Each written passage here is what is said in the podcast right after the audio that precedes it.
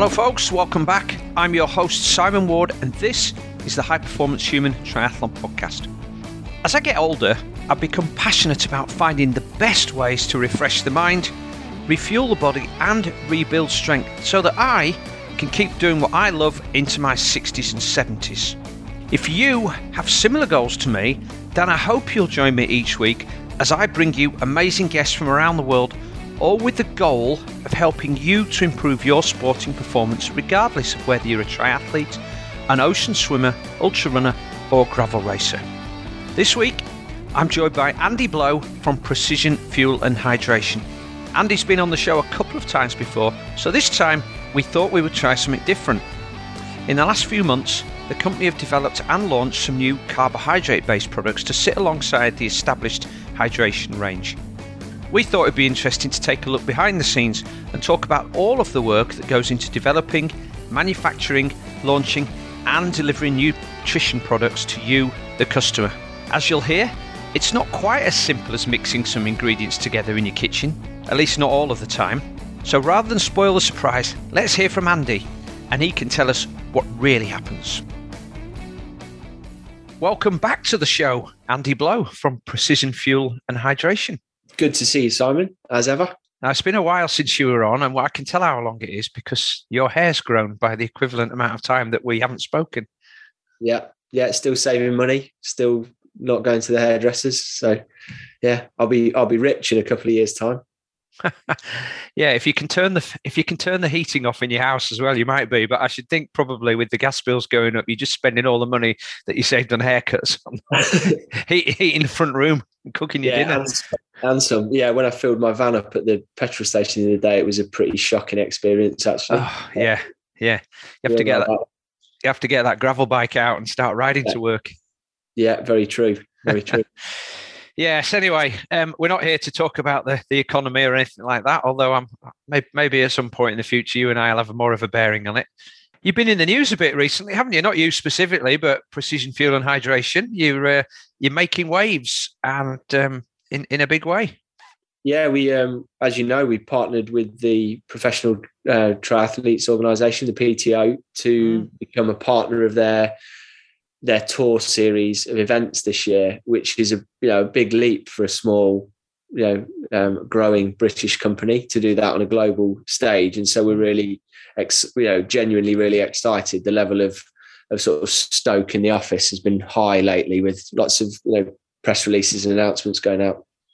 Yeah, I'm I'm sure you can't and don't want to go into uh, specifics about how that arrangement works, but I'm always interested in um, those sort of the two way deal on those sponsorship things because obviously you you get a lot of benefit from being associated with PTO and their events, and they get somebody providing them with their nutrition on the course. But uh, can you can you go into a little? Can you share what you can about how how that might work at any event um, with with a nutrition company sponsoring or being a partner in, in in that? Yeah, yeah, definitely. It's it's always a little bit different depending on what type of different event it is. And I think some of it really does come down to that kind of that age old question of who's who's getting what from the deal. You know, mm. Like you say, every event these days, if you turned up at a long distance triathlon, for example, and they weren't providing branded sports nutrition products on the course, then you would probably be disappointed as a customer, you know, mm-hmm. as an athlete racing in that race. And if that's a race with thousands of people in it, there is a significant, even at cost, there is a significant cost to someone providing that product. Mm. So, hence, the kind of sponsorship arrangements tend to be struck with companies that can provide that kind of thing. Now, when it gets interesting, then is like, well, do does the race then pay a subsidized rate for that product? Do they accept the product as value in kind for you being a visible partner of the race, or do you have to go one step further as a sports sports nutrition brand and pay the event organizer for the exposure that comes with it? And mm. I think every deal is done on its on its own merits, but we've certainly done a, a really you know what what we're really happy with. I think the PTO are really happy with is like a, a an equitable deal on that because I think they've recognised that we aren't one of the bigger brands in the world, but what we can bring in terms of our knowledge and expertise to help educate their participants and audience about you know, proper fueling and hydration, as well as providing really high quality products for the races, mm. it kind of feels like it was a it was a good match. We we had some great meetings with Sam Renouf, the CEO, and, the, and his team, Lucy, the partnerships manager, and other people over the over the months preceding signing up. And yeah, we're we're like extremely excited now to to see what kind of mm-hmm. yeah what kind of um, relationship that grows into over the next few years. Yeah, he's he's a good lad, isn't he, Sam? He's come a long way. I remember Sam when he was 17 posting on um oh, whatever the forum was then, Tri Talk or something, way before Facebook, about how to what do I have to do to become a professional triathlete and getting bombarded with advice. And uh, here yeah. he is now, being head of the Professional Triathletes Organisation. Yeah, yeah, absolutely. You know, he's very very dynamic guy, and you know, he's helped you know been a big part of getting the you know everything all the success that we're seeing with the PTO at the moment sponsorship has got to be a two-way thing, hasn't it? You know, if you if you feel like you're getting shortchanged and and um, stitched up, you're not going to stay around for very long. But equally, um, the uh, events and organisations you're associated with have got to feel like they're getting some sort of value for money out of it. So I guess from every everybody's got to make the whole thing work. That's that's the point, isn't it? You know.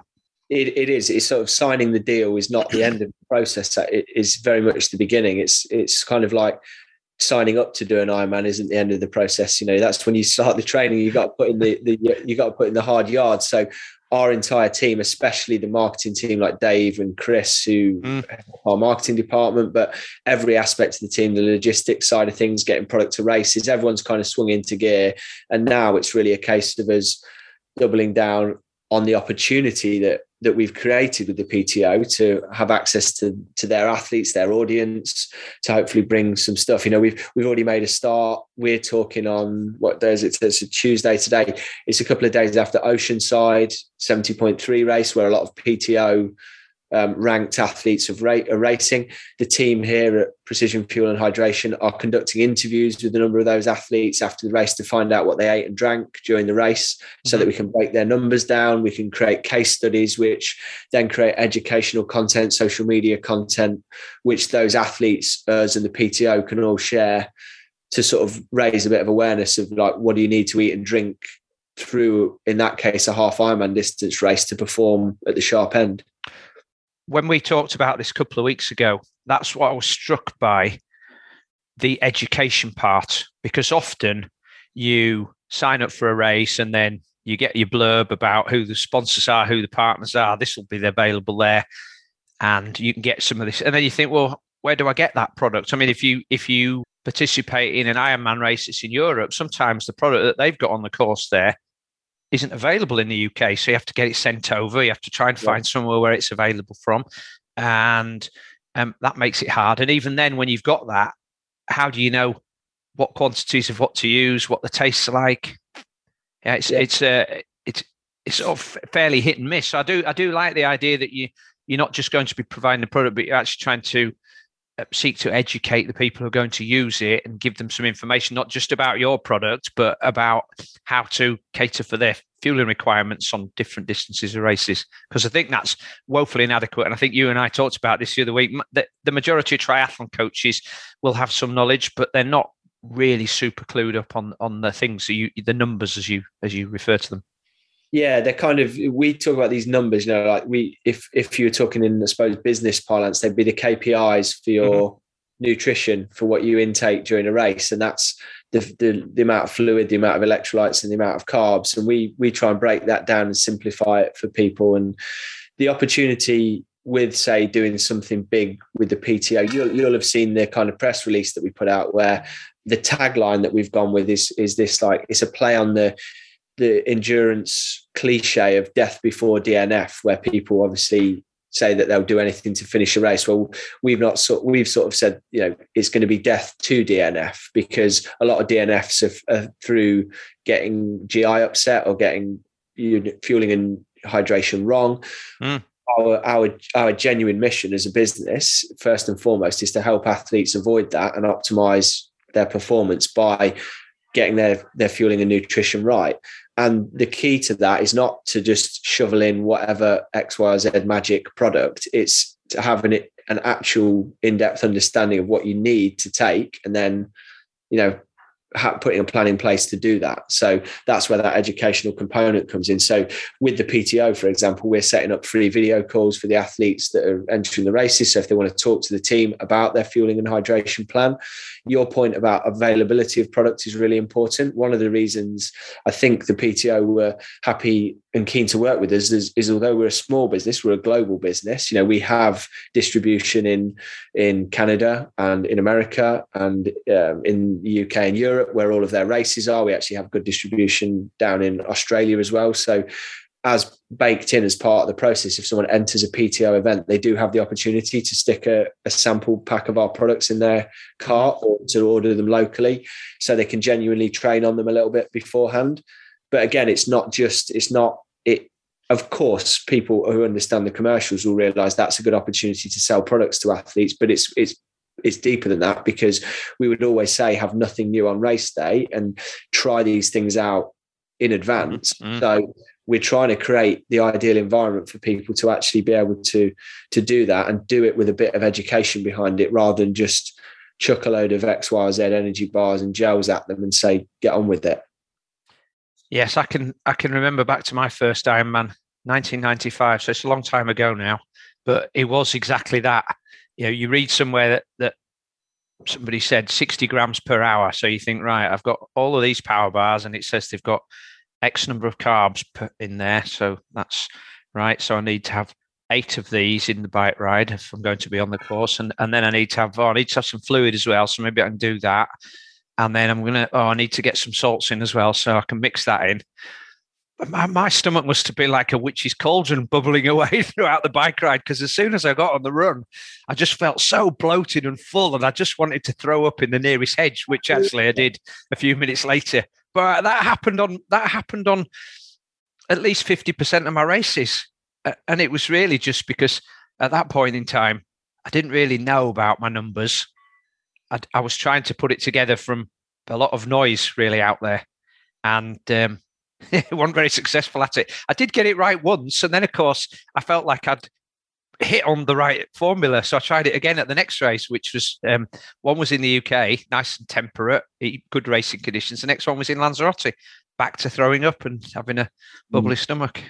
Yeah, it's it, it's it is a bit of it, it, It's an art as much as it is a science, and mm. we we strongly advocate athletes to um, sort of iterate their way to success when it comes to hydration and nutrition. And part of that process is quite painstaking. But what the team are doing here, collecting numbers from athletes in races, analyzing them, and then comparing that to performances, that it, it allows you to build on and iterate from good experiences to better experiences or away from bad experiences towards improved mm. experiences.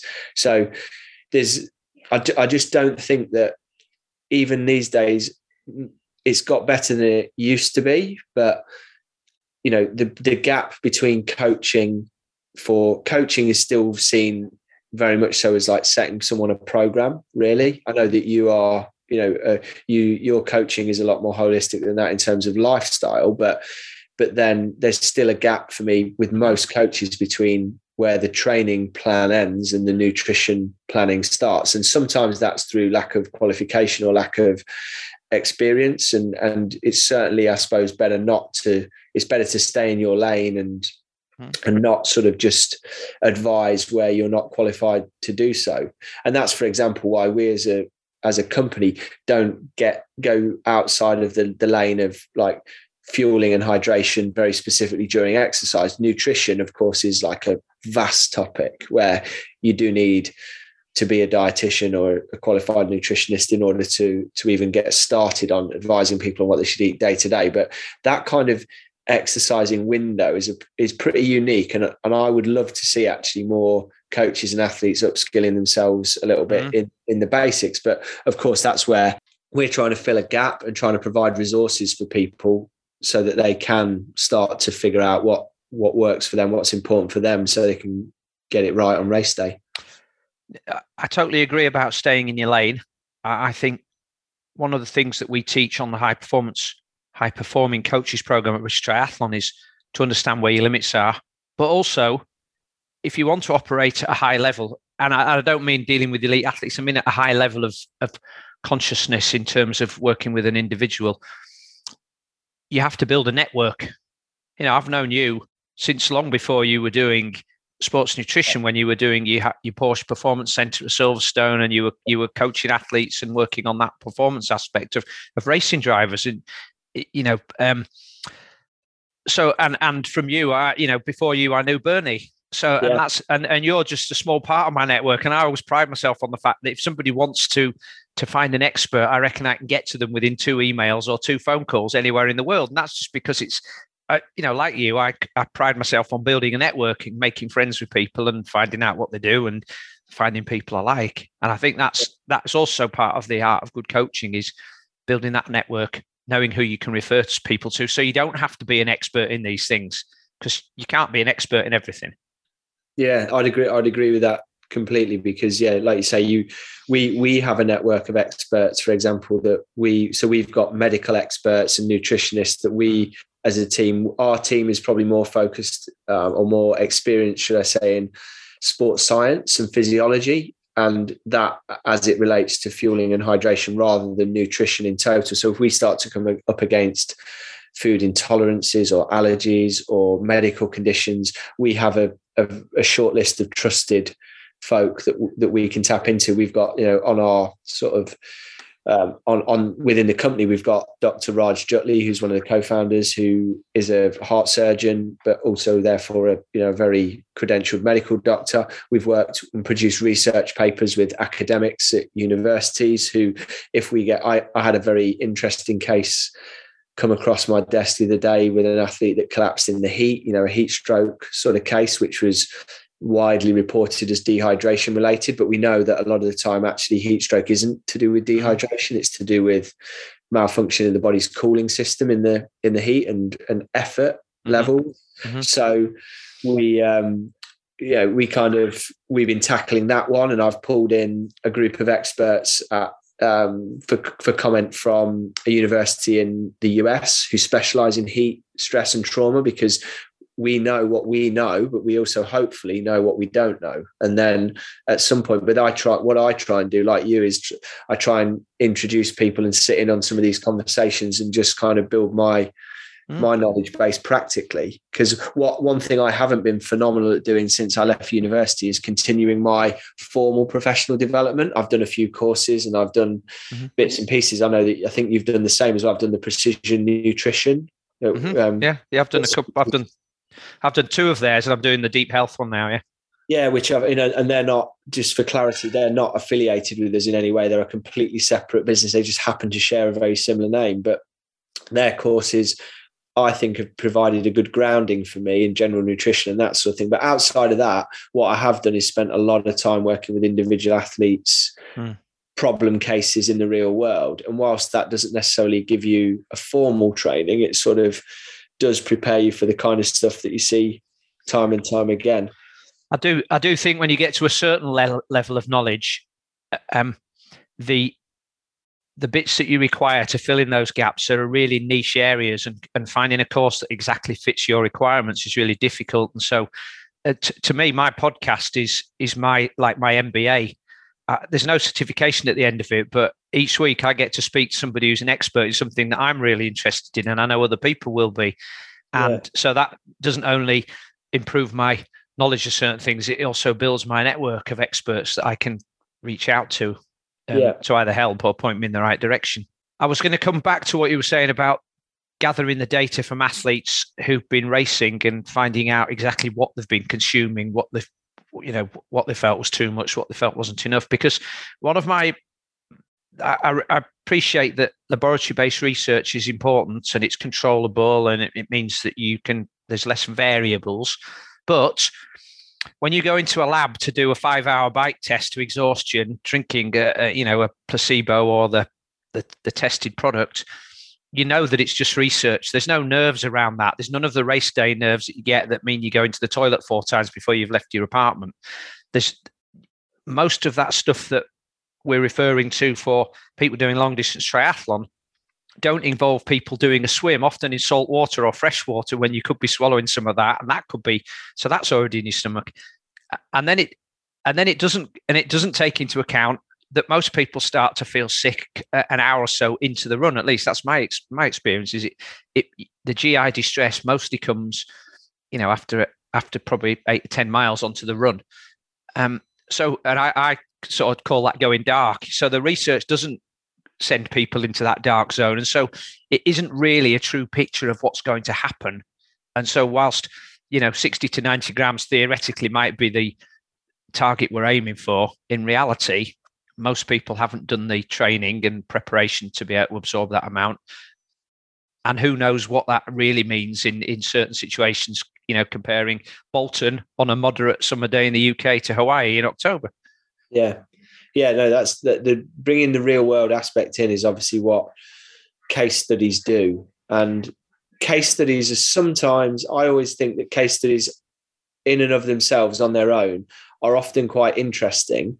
They're often not not massively instructive for anyone except the individual concerned because a case study on you is interesting to you and may lead to some relevance for you and there might be clues for other people but what we're hoping with our database of case studies over time is that the aggregate data will actually be seriously mm. interesting because when you've got 100 data points from Ironman races, you can filter that by male athletes and by finish time and see a good amount of chunk of people that and say, what's the average amount of carbohydrate that these people actually seem to be able to consume on the bike and on the run? And how does that relate to their performance? So that's the kind of longer term hope of what we can get out of the, the aggregate data, as well as all the, the, the individual learnings that go along on the way with collecting that data. Yeah, because over time, um, that big data, you know, that's growing will probably end up meaning that you've got more candidates with case studies than your average university research has. Take you a bit more time to gather it, but you, you can look at the um, uh, you can look at that Strava data they gathered about um, Nike Vaporflies, yeah, and how they did find that when they got you know several thousand people who were recording the data on Strava, and crunching the data from various races, there was actually a three or four percent improvement in running speed. Now that's not lab controlled and it's nothing like that, but actually it's a huge sample size that you'd never get yeah. into a laboratory of people who are committed to running and running in races. So it's yeah. it's it, it's a real world, it's sort of real world proof, if you like. I don't know whether you'd be able to put it in a peer reviewed journal, but no, I suspect I suspect you wouldn't for like ethical reasons, for reasons of you know, as in ethics board of um, governance. Um, also, just the fact that there's variables in there that you're just not aware of and control. You know, anyone can put that they ran in a pair of Vaporflies on Strava, whether they did or didn't. They might have accidentally put it or deliberately. Mm-hmm. You know, there's all there's all sorts of reasons. But uh, but totally agree with your sentiment there. That basically, when you get the data gets big enough, the a lot of the noise gets cancelled out. And if you see some interesting trends, you know, we've we've seen a trend. I think that within a relatively small sample size at the moment that male elite male triathletes who are competing in Ironman seem to be well into the 70 plus grams of carbs per hour on average, with a range that doesn't go much below 60s and goes up to 90s or even 100. So that's quite an interesting. That's quite an interesting initial sort of so, data for me. I read Herman Pontzer's book Burn. Don't know yeah. if you've read it. And in there, he talks he talks and questions this um, statement from Michael Phelps about consuming twelve thousand calories a day when he was when he was racing, and he said, regardless of whether he could or couldn't, he said it's highly likely that Michael Phelps and people like him have a an ability to consume more calories, which then enables them to get through more training and recover from it. So that yeah. in itself might be a self might be a self select a, a, a, human selection for people who are going to become elite athletes. You know, I know you've got to have all of the other individual parts like the oxygen transport system, you know, and and tolerance to this and that and the other. But equally, if you're unable to get the calories in and process them to keep that level of activity going, then that's going to remove you from that elite group. Yeah, absolutely. I mean, anecdotally, this is going to sound sound stupid. It is it's kind of a funny example, but you'll you'll know who I'm talking about here. Elliot Chalifour, who's a good mm-hmm. mate of yep. mine, yeah, and um, was a really really decent Ironman athlete from quite a young age. I think in his very early twenties, Elliot went sub nine. I think it was sub nine, or it was certainly close to it in Ironman Austria, like top twenty overall sort of thing. This is back in the late 90s even maybe or early 2000s and elliot was like train i trained with him a lot almost all the time for a number of years. And he's an absolute beast and he could eat. And i remember on a training camp in sardinia where we went out on like day three we're doing a big big day and he's like eating 10 croissants for breakfast you know? And honestly I, I remember at the time being partly like shocked and awed by the fact that he could do that. But then, sure enough, he would be he would always outperform me. I would be able to keep up sitting Elliot's wheel, maybe even drop him early in the week on a training camp. Ten days in, I'm in the bin, and he's still going strong. Mm-hmm. And part of that was his like insane ability to eat. He could just he could consume and process calories and keep going, and he's a you know a, a stronger athlete for it. I think. Yes, I think that's often overlooked, isn't it? When we're when we're thinking about how we can improve our fitness, is what's what's our stomach like in terms of uh, absorbing and digesting and processing those. Anyway, let's let's rewind a little bit. Um, you are a young company. When did you start? Well, youngish. We're um, we're at secondary school now. Um, we we're about eleven. We're about eleven. Okay, so not that long ago. Um, I'm interested in the backstory behind nutrition companies, right? So you, if you go, Power Bar one of the first that I remember, and Gatorade. Now they're huge companies. I think Power Bar uh, were uh, owned by Nestle. Um, Gatorade are owned by is it is it Coca Cola that owns them? PepsiCo, I believe. Pepsi, PepsiCo, right? So yeah. huge, huge companies massive resources themselves, but behind them, huge laboratories, lots of people in white coats crunching numbers, doing research, big laboratories where they can get people in. And then we've got yourselves and lots of other small companies. So I'm interested in you've got all of these new nutrition products. Now, this was what was surprising to me. So let's talk about these.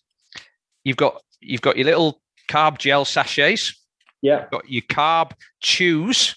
Yeah. You've got your smaller carb gel sachets, and oh, yep, and you've got your carb drink mix. Plus, you've got your original electrolyte effervescent yeah. tablets, right? Now, those effervescent tablets aren't the sort of thing that I think you can put together in your kitchen. So, you've come up with this idea.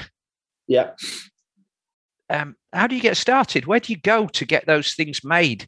And I've been to your place. It's effectively it's a distribution warehouse. You haven't got a lab there. You haven't got a factory making stuff. So, um, who does that? Does everybody get this stuff made in the same place? Are there specialists that you you would only know about by going on the dark nutrition web?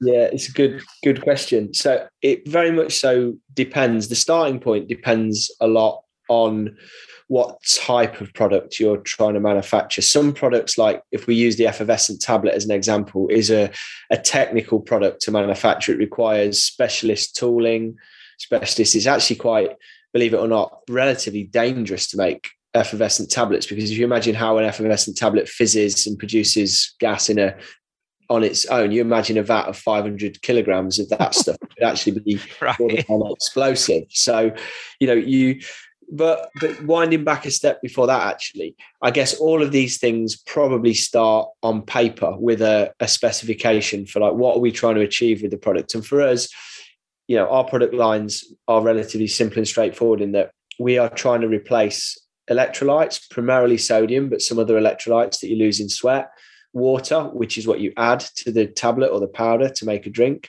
And in the case of the energy products, carbohydrates. So we're not looking for any, there's not any particularly scary or, or sophisticated, you know, whiz bang ingredient in there. What we're starting off with is a specification. Say, right, okay, well, if we want to make a drink like our, our best selling effervescent electrolyte drink is the, the 1500 pH 1500 we want to deliver 1500 milligrams of, of, sodium per liter of drink that that mixes up to. We want it to have a flavor profile like X, Y, Z. So with a product like that, you start with an on-paper specification, and then that was designed by Dr. Jutley and myself. You know, getting our heads together and saying, well, what would we ideally want to replace when an athlete is sweating and mm-hmm. and exercising? Then we actually move. In that case, you move straight to finding uh, a, a willing contract manufacturing partner who specializes in that sort of product and then you enter into a negotiation with them of, for product development and some people will charge you for product development. Um, some people will are willing to undertake a level of product development at their cost on the basis of you know potentially getting an order from you for the product. Um, it's it's quite an interesting process because these are not public facing mm. businesses very who have like really slick consumer websites and that you can't just often just google it and go and phone someone up and find out you have to kind of get into the industry a little bit and mm. go to conferences and networks and obviously people like ourselves we're all relatively protective of our manufacturing contacts because they're hard they're hard won and we we work closely with them to produce our products and not other people's um, the other thing that we we have extremely high standards for who we'll work with in terms of quality control. So things like accreditations, um, ISO accreditations, BRC accreditations, food hygiene accreditations. Um, in terms of the um, working with athletes, we we look for facilities and companies that are um, manufacturing to the standards of informed sport or the NSF. You know, right in terms of anti-doping regulations. So you kind of go through this filtering system of trying to find people who will who are willing to go through product development and then into manufacture with you.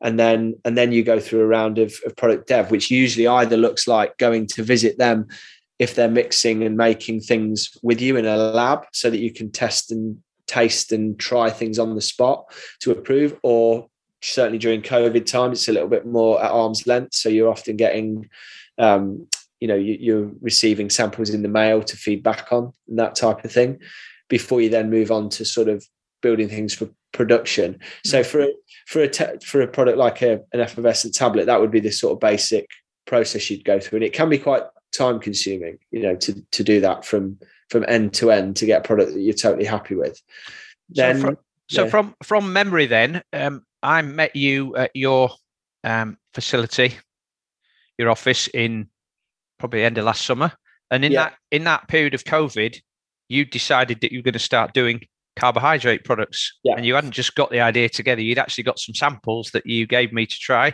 Yeah. And just recently, you've been um, producing and manufacturing these, haven't you? So that, that's you've you've got you've got that off the ground and up to speed in two years, which seems, given what you've just said, seems like uh, quite a quite a fast turnaround. The, the carb products are an interesting one because they they are in inverted commas, perhaps depending how you're looking at it, a little bit easier to develop. So unlike the effervescent tablets, which require really specialist manufacture, the gels ultimately, an energy gel requires specialist manufacture ultimately, but an energy gel development can start in your home kitchen. And that's where ours started. So um, Mel, who's one of the the ladies who works uh, with us in athlete support, customer service. He's a very active endurance athlete. He's a phenomenal baker and cook, and has a working knowledge of sports nutrition and all sorts of stuff. And um, Mel was fantastic in terms of helping us to sort of start to research and take ideas about how we would make our own energy gel. So we were we again started off with the specification on paper. Then we moved to buying raw ingredients, mixing them up in the kitchen, making samples, taking them out on runs with us, taking them out on bike rides. You know, like this is I'm talking literally in like Ziploc bags or using spoons to eat them, just to try and see if you can get close to what you imagine you're looking for. And so you can get really, really hands-on with that process. And that's the way we do it. And then then what we'll do is we'll take a basic recipe and a, and a process to someone who can make it at, at scale and then sort of unpackage it and sort of start to work with them in order to industrialize the process so that we could produce it in, in the, the kind of amounts that you need to to make it viable as a business. We're not going to make energy gels in the bath at home, you know, by hand for for all the athletes we work with. So, um, you know, that that process is way is way more hands on. Now, what I would say is that I'm not, I'm certainly not pointing fingers here. That's not the point of this, but that's not necessarily the process that every brand would go through. There are a lot of brands that pop up who literally go to a, a white label manufacturer who does an off the shelf energy gel and says, I want a cherry one, a lemon one, and a you know a, a mango one, and I want my packaging to look like this, and they start banging them out because they've got a recipe sat there and tooling and all the mm-hmm. rest of it. We we tend to be a little bit more hands on with our products where we can in order to really create something which is a little bit more unique, interesting to us. We feel a bit more ownership of it. We also hopefully get a higher performing and a more unique product off the back of that process. There's always a lot of talk about bike frames and how you know everybody gets the, the carbon bike frames made in China, and there's only one or two factories that are doing them. And sometimes, if you haven't got a big budget, you can see that um, there's two or three frames on the market that look very similar to yours because they probably come out of the same press. So is that the same in um, it with nutrition and the, the, companies that make it for you? Did just everybody go to one or two labs, or are there quite a lot of these places out there? So you've each got your own protected source, as you called it. Yeah, I would say there's a lot. There's there's a lot of options for different types of specialist products. Like we we we're aware of some of some potential, you know, what you'd call competitor or similar products that are made in similar facilities. We we're we own some of the IP around our own recipes and processes. So we we we have a, a, a bit more ownership of our products than other people than some other people might and then other people will do the same as us. They might be using similar producers but it's relatively well it's relatively well spread because quite often for example i think people would imagine that the type of facility that does energy gels could only do energy gels but actually a lot of the technology that's in that factory is very suitable for putting anything at all into a single stick pack sachet. So you might get you know i'm making things up here off the top of my head, but you might get face creams being made there and put into a, a pack that looks not unlike a, a you know you know the kind of samples that you get at a trade show or whatever. Or it might be I've definitely seen at another another facility like um, grease. You know when you buy a set of bike pedals and sometimes you get a tiny little thing of grease that comes in a thing with it. That will be done in a similar way in inverted commas to your energy gel because a lot of the technology is just sort of mixing something in a vat and then squirting it into a, a packet which is heat sealed. So I'm not saying that they would make the same, you know, they were not going to make nutritional products on the same line that they're packing engine oils with. That is definitely not the case. but if you understand what I'm what I'm getting at is that yeah. these plasters will often do all yeah. sorts of all sorts of different things. Um, and then and then there are some of the bigger players in our industry, like you've mentioned, some of the huge companies like the power bars and the net who are owned by Nestle or whatever that that I would imagine now use either if not they're wholly their own facilities, shared facilities that make products for them and their brand, their own brands, and they'll consolidate things like how those big companies work they save money by buying bulk ingredients and those kind of things which get used across multiple different products and mm-hmm. all shared resources basically. Um, and then you'll find there are some middle, more middle ground companies, the kind of Science in Sports or whatever, who own a lot of their own manufacturing and do you know they own the they they have their own facility you know as well so you've got you've got everything from companies that are purely kind of a fictitious brand who don't even get involved in product r&d they literally slap a sticker on an existing product mm. through to you know people who R and D their products but outsource the manufacture to manufacture their own. To next step being manufacture their own. So I think it's a mixture of them all. I can't have been alone here. I'm sure some of the listeners are thinking, thank goodness that they do separate those engine oils from uh, face creams so, and from energy gels. The, uh, oh, no, the disaster, I, if there was a mix up, could be hilarious and, uh, and catastrophic.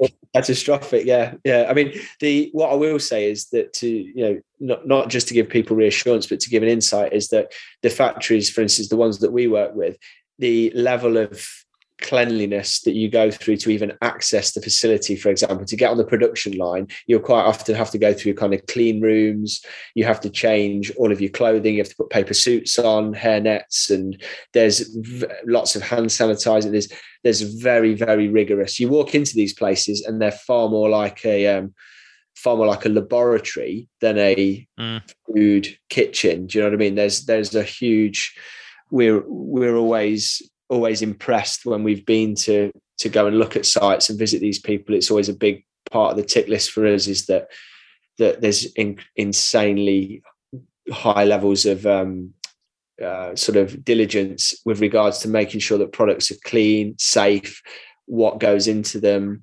I mean, that's a whole nother topic actually around ingredient chain of custody and and checking what's mm-hmm. in the products all of our products and this is not this is um, not unique, but it's it's certainly not the case across the board in our industries. Every single product that we produce, wherever it's produced, is sent to an independent lab afterwards for analysis. So we check that what's on the ingredients list is mm-hmm. list is is in the is in it, that the active ingredients are what they should be, and that it complies as as best as it can with the anti-doping regulations. So they, it goes to an independent lab in the UK or in the US, depending on where we're manufacturing the, the product, to have that happen. And that's a really important point for athletes to be aware of is that the supplement industry is not that rigorous across the board. You know, so it is good to look for the informed sport accreditation or batch testing. It's good to look for NSF certified for sport for that reason, because it, it implies a, a level of due diligence on the part of the people that have made it. Mm. Do you do any consumer taste testing then? When you go out, you might go out with some of your riding mates and say, "Hey, look, we've got some of these gels now. These are the ones we've been uh, thinking about getting um, manufactured. What do you think?" And just give them some to try and uh, take their feedback. Well, we're an active bunch in the office, as you know. So the first line of testing is always people in the office. Then we go out to our ambassadors and, and athletes and friends and family and get more feedback. And it leads to relatively quick iteration for us, you know. So mm. people who've shopped with our gels will be aware that very quickly we iterated on two fronts. We we've refined the process. The one of the early gels that we made was too loose and runny. It wasn't a gel. It was more like a syrup, and it was the right ingredients, but the process wasn't quite nailed down to mm. make it gel properly. So we had to iterate through that, and then we also had a packaging iteration that we came through where one of our sets of packaging was just not it was just very difficult to open, and the retainer tab on the gel wasn't holding on very well. So mm. we iterated there, and so listening to feedback and trying to make tweaks as products go live is is all part of the process. Uh, you mentioned about um, manufacturing being. I know you've now doing some stuff in the US. Um, do you have different manufacturing plants in Europe and UK and the US, or do you have one and then you export it to those countries? Uh, it's a, a, real mixture. We have we use different places for different products and, and different and different places for the same products in different markets. So it's a relatively it's a relatively complex setup, but there's it, it gives us two things. It gives us a level of redundancy if one place goes offline or for or can't produce on a timeline for any reason, mm. and also um, it's obviously better environmentally and cost wise in terms of reducing shipping miles for products. If you can make them in the country where they're intended for sale, that has all sorts of knock on benefits. So we try to do that where we can. And what about legal requirements? Because I guess that's a bit of a minefield for you, and that'll change depending on what continent you're on yes, it, it does, and and sort of labeling is a real is a real interesting one. There's lots of different regulations in different countries, and it's it's hard to keep up to speed on that. We often use consultants, external consultants, to help us help our team mm. to try and get that right.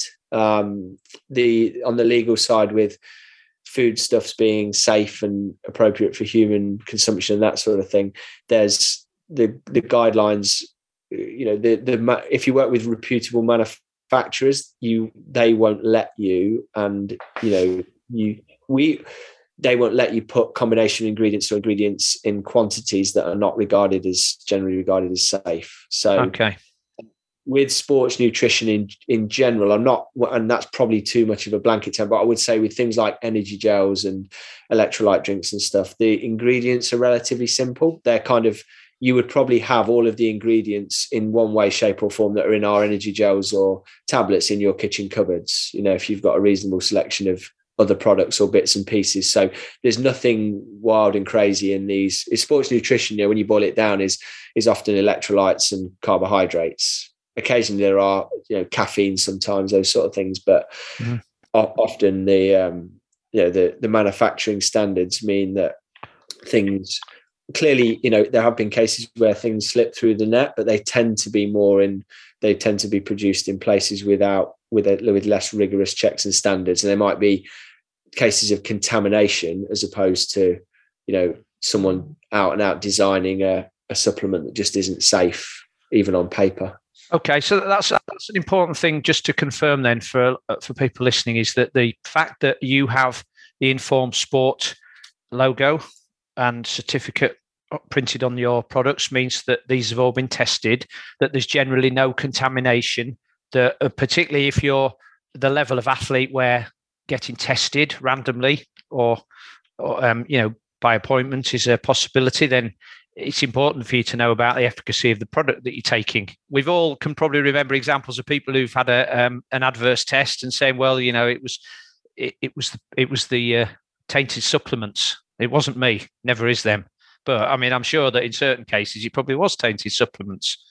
But it, but it may have been, and it may have been contamination, or it may have been inadvertently taking something that they um, that they didn't you hmm. know they didn't realize was on a ban list there's lots of things but ultimately that kind of burden of of um, responsibility always lands on the athlete's shoulders. And what we offer is is that if all of our products are either Informed Sport or NSF certified, or or they're Informed Sport batch tested. Mm-hmm. And what that means is that any of our products, if if someone purchases them, they can they can receive a, a batch testing certificate and an informed sports sports certificate or an NSF certificate with it if they need one.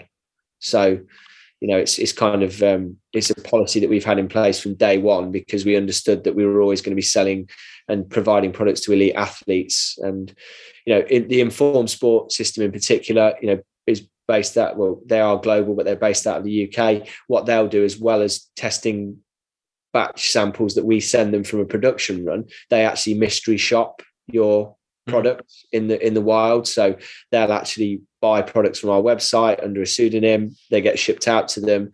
They then they test them blind and then send us the results as well, which is another level of reassurance to athletes because it effectively randomizes the sampling process from your mm-hmm. inventory, which is mm-hmm. really useful. Okay, so I, th- I think I understand the whole development and uh, sort of um, um, production of products now. Um, let's say I'm a customer. Let's say I'm listening to this podcast and I'm thinking, oh, I quite like Andy. Sounds like he's got his head screwed on right, and this is a nice product. I'm going to give it a try. I'm going to I'm going to um, I'm going to contact them first and find out what I should be trying. So we'll we'll we will put that link in the show notes. I presume you're still offering that, are you, where people can ring up for that 15 minute consultation with one of the team? Yeah.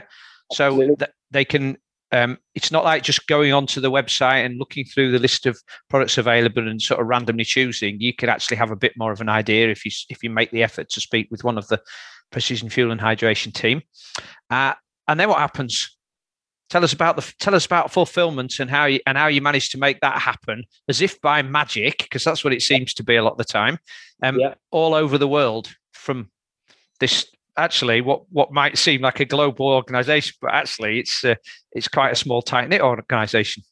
It is. We we do things a bit differently to a lot of companies. So people, most people will obviously be familiar with Amazon and the way they work, and what they have is huge distribution centers all over the place. And when you place an order, their clever computer algorithms route your order to whichever would be the closest warehouse with your products in stock they consolidate them and where they can and they ship them out to you. Well we obviously have slightly smaller inventory to worry about than amazon. Um, it's, it's growing but it's not quite at their levels yet. And they what what we do is we have um, regional warehouses. We have one in the uk we have one in canada in, on, on the west coast in canada now. We have two in america one on the east coast and one on the west coast. We have one in um, on the Gold Coast in Australia, and we also now have one in Germany. Um, there are a variety, like the, some of those facilities are leased and operated by us. Um, some of them are th- uh, what you call third party logistics um, facilities where they will ship either their own products and other people's, or they'll just be a provider of third party distribution services. And then what the way the way we do things is that the, our website functions. Well, we have it looks obviously to you when you visit it from the UK, it looks like a UK website, and we also have websites which accept other currencies. So if you were to visit us from the US, you would visit our US website, and we have a US subsidiary company that so we can take US dollars and and provide local shipping and all that sort of stuff. So we try to localize it as much as possible to keep it efficient for for people and for us. So we'll produce our products, bulk ship them to relevant warehouses, and then it's a case of when when someone places an order, there is so we've got software algorithms that route their order to the best place to ship it from based on their geography. And um, you know that keep helps to keep everything super efficient from the customer. Because I know that it was a great example when you wanted some products the other day and we were able to you know in in the UK we use um, DPD for a lot of our larger shipments and when you placed an order that happened to be just before four o'clock in the afternoon which is around the time our DPD uh, lovely DPD guy picks up, and he was able to pick that up 10 minutes after you placed the order. It was on a van and it arrived with you at eight o'clock the next morning. And that's about, you know, that's that's about as good as it gets in terms of fulfillment timelines. Obviously, that was highly optimized. Hold on, I'm, I'm gonna I'm gonna um, blow Andy's trumpet here. If that doesn't sound uh, euphemistic. I spoke to Andy. He was on the west coast of us America at the time in, in Oregon, weren't you, at that uh, yeah. your Portland warehouse? And uh, Andy said to me, "Oh, you should try some of this stuff out before we have the podcast. I'll get it sorted for you." So this was ten to four, uh, yeah. uh, ten to four my time, whatever it would have been, ten to eight his time, yeah. and so then he was able to process that from 5,000 miles away. So there was a little bit extra work. Um, but with with the beauty of uh, electronic communications these days, it didn't it didn't take that long. But still, um, it was uh, it was a little bit more contrived than just going to the website and ordering it. But I was impressed that it arrived at eight o'clock the next morning. Yeah, that was good. It's good. to twelve hours. Yeah, good to be able to do that. And I've got at this point give a shout out to Johnny, my business partner, and Sam in particular, who are the and Dom and Ron in our warehouse, who are the guys that really make that fulfillment magic happen. Because we've been lucky that our business has grown very steadily over the last four or five years, which then it's a bit like increasing the load on your training program. You know, it kind of allows you to adapt and and become more resilient as you go. And if we were shipping the sort of volumes, if you'd have take if you took us back five years and then dumped the volume of orders that we've had today alone on our desk, it would have completely broken our systems and thrown us into a flap. And we still, as growth is great as a business it's what you strive for but it's also puts your business under pressure. And so the guys are dealing with a constant amount of pressure at the moment because we're ramping up into the spring and summer where everything's growing. We're coming out of covid so people are back out doing things. And it's really that they're sort of like hard work and thinking ahead. Logistics is one of those things where mm. you kind of don't notice it when it goes when it's all running smoothly but you really do when it breaks. And so they get a lot of flack and not a lot of credit. So this is perhaps an opportunity to give them some public credit for what they do. There's a lot of companies that have gone by the wayside that have had great products, but have just grown too quickly and, and have just been unable to fulfill that. You know, they've had to um, push the finance bubble a little bit, and it's just got too much, hasn't it? So, um, yeah. st- steady, like like with endurance training and building up, steady and slow wins the day nearly all the time. Absolutely. I mean, catastrophic success is a phrase that you know I've heard thrown around, and I can I can sort of imagine what that might feel like if if someone does ten times your order volume very quickly. It would be a bit like doing ten times your training volume. It's it's yeah, it's, it's, only, it's only, got one ending, hasn't it? Really, and it's not good. Um, yeah. You you mentioned briefly about environmental footprint. I think uh, we we're all concerned about that these days. You know, global warming's pretty much the top of the headlines nearly all the time. And um, a lot of consumers now are getting a little bit more choosy about who they deal with. So, um, what about your your company values? I know educating people's huge, but what about your values in terms of your footprint on the global yeah uh, no. pollution thing? I would I would say in the last three or four years, sustainability and environmental concerns have definitely been a, a, much hotter topic of conversation in general, and certainly they have been in our office. We're in the process actually at the moment of starting to develop actually a public facing sustainability policy. We've we've taken our time doing that because we've been very put off by a lot of companies in our space doing what we what gets colloquially termed like greenwashing in mm-hmm. terms mm-hmm. of making very bold statements about what they're doing or very grandiose statements that don't really have it have so much of an impact. We've all we've tried to. The the honest thing is that when you're making dis, uh, foodstuffs in disposable packaging that keeps the foodstuffs in in good shape for in harsh environments. You know, like a harsh environment is an energy gel having to live in your back of your cycling pocket on the Queen K Highway in Kona, having been shipped there from you know Europe, you know, in your bike box and all that sort of stuff. You know, it's not it's not an easy task to keep that gel in good nick. So you need some pretty strong barriers to the environment to do that. But, but equally, that same gel might have to uh, exist in somebody else's inside pocket on Iditarod rod in Alaska, where the temperature's sub-zero. Yeah, so you need you need you know strong barriers for that, and those fab those those materials aren't always very easy to recycle or to make out of recyclable materials. So the the industry in general needs to, and there's we apply as much upward pressure as we can to the the people that make these these materials for our packaging to to explore recyclable options. One example is this year we moved to using single skin plastic recyclable pouches for our energy drinks because previously where we would have used laminates which are which are obviously different layers of fabric stuck together um, that's they're notoriously difficult to recycle because they're not one material these single skin packages you can put in most curbside recycling and get them recycled so we've moved towards those another big area is in in terms of just general shipping. Yeah. Um, yeah, energy gel pouches, they're they're sort of they're still in laminates at the moment. So energy gel pouches are still pretty difficult to recycle, but we are told that there's advances being made there in terms of single skin materials and maybe even biodegradable materials in time. But you know, being honest with you, that's not that's not a we we try to influence that with upward pressure but that's not we're not going to go out we're not a company who is in a position to go out and invent a new packaging for this.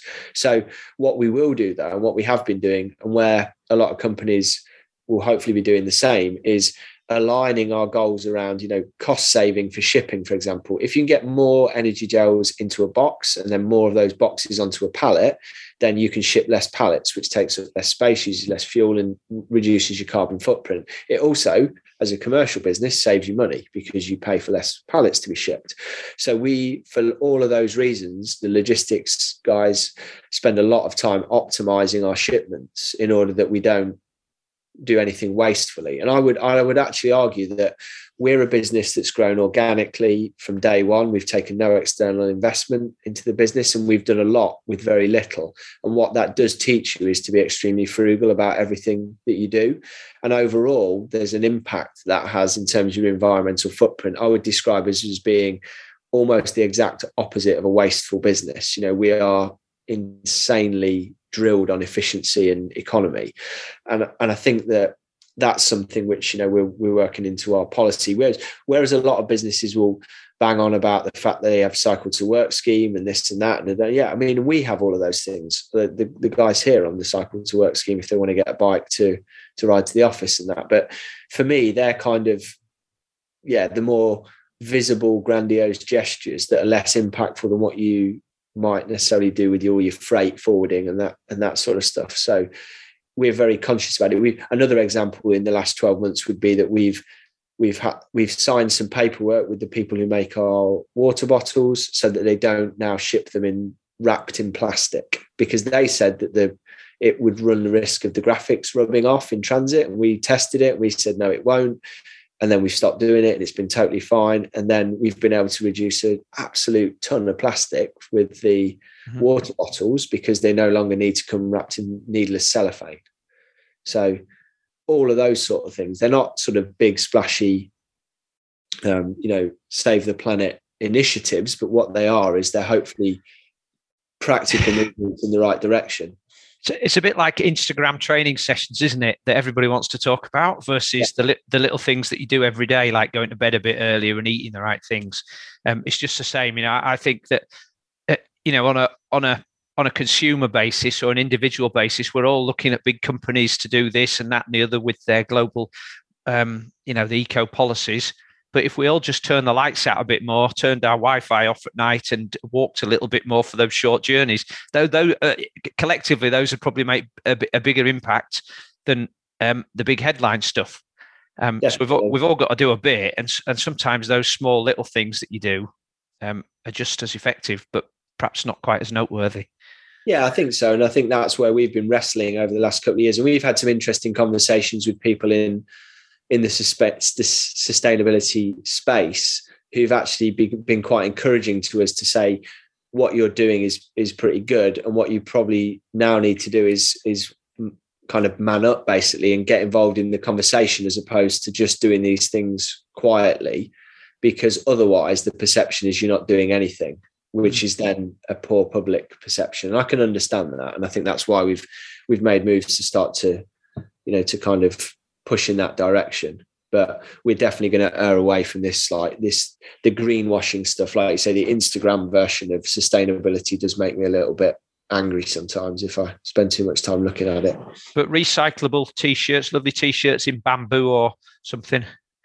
Yeah. Yeah exactly. They you can get your you can get your headline grabbing you know sustainability bits. Yeah, yeah find them on instagram. Um you mentioned ambassadors being a part of your testing program. I I have a few friends who have little businesses in the sort of manufacturing. You know, um, Race Skinner, one of them that make um, kit and clothing, and you know, um, I'm new Dave from Planet X, and everybody, including you, no doubt, gets emails all the time from people saying, "Oh, can I be a sponsored athlete? Can I be an ambassador? Thinking that that automatically gives them free free stuff, free kit that they're going to be able to use, and that's going to save them a few quid. And oh, and in return, I'll put your name on my um, on my kit, and uh, and I'll put a space on my website for you, and there'll be a little place for you on my disc wheel at the back. Yeah. Okay. Um, and of course, in the end, 90 percent of those people don't give you anything meaningful back anyway. You know, who looks at anybody's website on the partners page? Who really looks at looks at the nutrition support on any athlete's uh, kit unless it's somebody winning the Olympics? So, um, how do you approach that whole um, thing about sponsored athletes and ambassadors? And, and what do you ex- for for those people who think I'd like to be part of that? What do you expect from them, and what do you give them? Yeah, we we have like most companies, we have like sort of different tiers of ambassador programs. So some people get some discounts on products from us and maybe some merch to wear to represent the brand and just raise brand awareness. That would be our entry level tier of ambassadors. We we have um, a tier of people who would we would support with free product and with free and with help and advice as we would with any of our customers in order to to improve help improve their performances through education and use use of our products really. So what that boils down to is helping people with their fueling and hydration strategies for events and debriefs and stuff. And then we have a small thin tier at the top where these are athletes that we that are fully professional that we recognize we um, it's it's both valuable and the right thing as a commercial company to do to pay these people a retainer and performance bonuses as well as supplying them with product and advice and help to to perform at their best. And at that level we also expect a lot more kind of formal things in return which would include for example if we're doing feedback on races with these athletes, you'll see a lot of their names in our case studies database because, as well as it being primarily a service to them to help them improve and iterate, we have in their contracts that it is useful for us to be able to publish that that data in the public domain to help other people. Mm. So we just we just try to to figure out and all of the connections that we have with athletes these days, we like to be very authentic. So we like people that have used the products for a while or have had they people often move through the tiers with us, I would say, is the way to look at it, rather than X or Y agent comes knocking on the door or athlete and says, Hey, I really like your stuff. Um, can you sponsor me? By the way, that would be X amount of thousands. And da, da, da. and then you actually look back and you go, Well, we've never seen an order from you through our website and don't know where you would have got the products to try. And is this just a kind of a money mm-hmm. grab? And you know, I think we have a really, really lovely bunch of athletes that we work with who see tremendous value in working with Abby and Emily and Chris and the rest of the sports science team on improving their performance. And I, I, would like to think that we have a closer and more proactive working relationship with most of the ambassadors that we do um, that we do have on the on the team because of that that genuine connection where we actually try and help them improve and perform. Quite often, athletes are a little bit taken aback by how communicative we are with them at first, but once they get a feel for what the benefit that brings to them, it it it perpetuates, you know, and it gets it gets better. And I would like I'd I'd like to think that's you know that's sort of the other thing that that does, of course, for the sports science team and for myself is it it is very very educational for us in reverse because we really get to understand what top athletes are doing with their hydration and fueling. We we get to chat with them pre and post race, and both professionally from a curiosity and knowledge point of view that's interesting. And also there's nothing quite like you've you've you know raced a lot yourself. I've raced a lot. Being involved with athletes and being and hopefully being able to positively influence the outcome of their performances in a small way i'm really excited about going to st george for the ironman world championships because we've got a house there with a number of pro athletes that are staying that, that we're helping with. And we're not there to tread on toes or get in their way but i'm excited to be there to help with any last minute quiz and then see them do what they do best on race day. You know, that's going to be really gratifying, I think. So, Yes, yeah. Some, yes, my, my experience of being around athletes is sometimes the things that you pick up in the when when you're just sitting, you could be sitting having breakfast or having a cup of coffee and just watching the way people conduct their lives gives you as much of a clue about their nutrition and their race performance as, as actually what they're putting in their mouth. Yeah, I would I would highlight, for example, for us the evolution of um, Leon Chevalier as an athlete in the last 12 months. He's stepped up to long distance racing from short course stuff, done exceptionally well, come through really fast. He's learned a lot on the nutrition and hydration side, and I'm sure he'd have done fantastically well without our input, but maybe we've uh, shortcut his process to him getting mm. really good and dialed at, at that part of his race.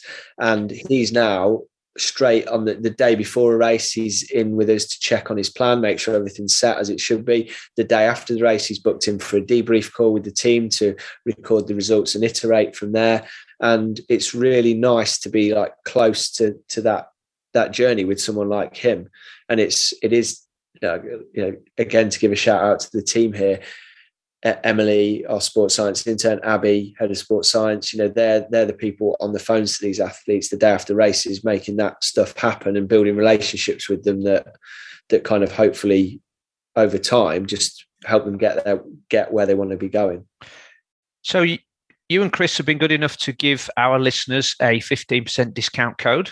So if you if you are interested, please go to the show notes. We'll make sure it's well signposted and you can um, get that 15% off your first order. Um, for those of you listening, what Andy's just mentioned about building relationships and, and getting on with people is the reason that, um, you know, Andy and I are going to be working together a bit more in the future. I've known Andy a long time. We've had a beer together. We've been swimming together. We, we've spoken a lot, and I've tried Andy's products. And, and for me, it goes more than just whether the product tastes good. It's about it's about getting on with the people you work with and building a relationship so that you can you, you, know you can have this friendly cordial relationship that extends beyond business. I'm not saying i'm going to be andy's godfather to any of his kids or be first on his list for his barbecue parties but it's not about that. It's having good relationships. And i i get emailed all the time from nutrition companies and bike companies asking if we'd like to do this and do that. And to be honest, I'm not interested because most of them I don't know them. And in the same way that people write to you, Andy, and say, "Oh yeah, um, can you sponsor me? You know, I love your product," and they've they've, they've read about you in in 220 magazine. Um, uh, I'm not saying that's the same for me, but people want to work with you just because they've been through a list of people who do podcasts or triathlon coaches, and they're just going through the list until they find some people. So long may your success and growth, your slow growth continue, Andy. Yeah. Um, I'm looking. Uh, I'm not sure whether I'd wish for you to be the uh, headline nutrition sponsor at, um, at the Ironman World Championships because actually I think that uh, comes with an awful lot of problems from from uh, some of the people I've chatted to. But at least good luck with um, PTO and everything that's going on there, and uh, we'll see you out on the course somewhere. Yeah, no, thank, thanks for all the kind words and the invite back, Simon. And we definitely look forward to doing more with you and your your squad going forward because hopefully it'll be a, yeah it'll continue to be a good partnership. Mm, enjoy St George. I've not been there. Um, that that'll be on the next uh, set of uh, bucket lists. Yeah, very excited will, for that. Will, will we be seeing you in Kona as well? Uh, some there'll definitely be. I would imagine there'll be people from the team in Kona. Whether I'll go or not myself, it's a it's a long way to go with two two small kids and uh, you know a, a, my wife working full time. But we'll see. I'd love to go. I reckon I'll go within the next three years. Let's put it that way. Maybe not this year. But here's here's the thing: you need to get to the thank God I'm not racing party that Bob Babbitt holds. Yeah, and you need to supply everybody there in the goodie bag with a um, sachets or tubes of hangover cure. You can relabel them as hangover cure. so that so that so that everybody can rate, make the race start at six o'clock the next morning. Yeah, yeah, no, good tip. All right, take care, Andy. Thanks very much again. Thanks, mate. Bye bye. Thank you to Andy for being a guest on this week's High Performance Human Triathlon podcast. As usual, there are links to all of today's discussion topics in the show notes below, including the 15% discount code for your first order from Precision Fuel and Hydration. To make sure you don't miss any episodes in the future, please go to iTunes, search for the High Performance Human Triathlon podcast, and subscribe. If you've been listening for a while, and you'd like specific guidance and structure for your training, then please think about joining my SWAT community where we have training plans for all types of endurance events, as well as monthly live workshops diving deep on specific subjects. And we also have a thriving Facebook community of like minded individuals. You can also find a link for this in the show notes below. Right, that's all for now. Have a great week, and I'll see you on the next episode.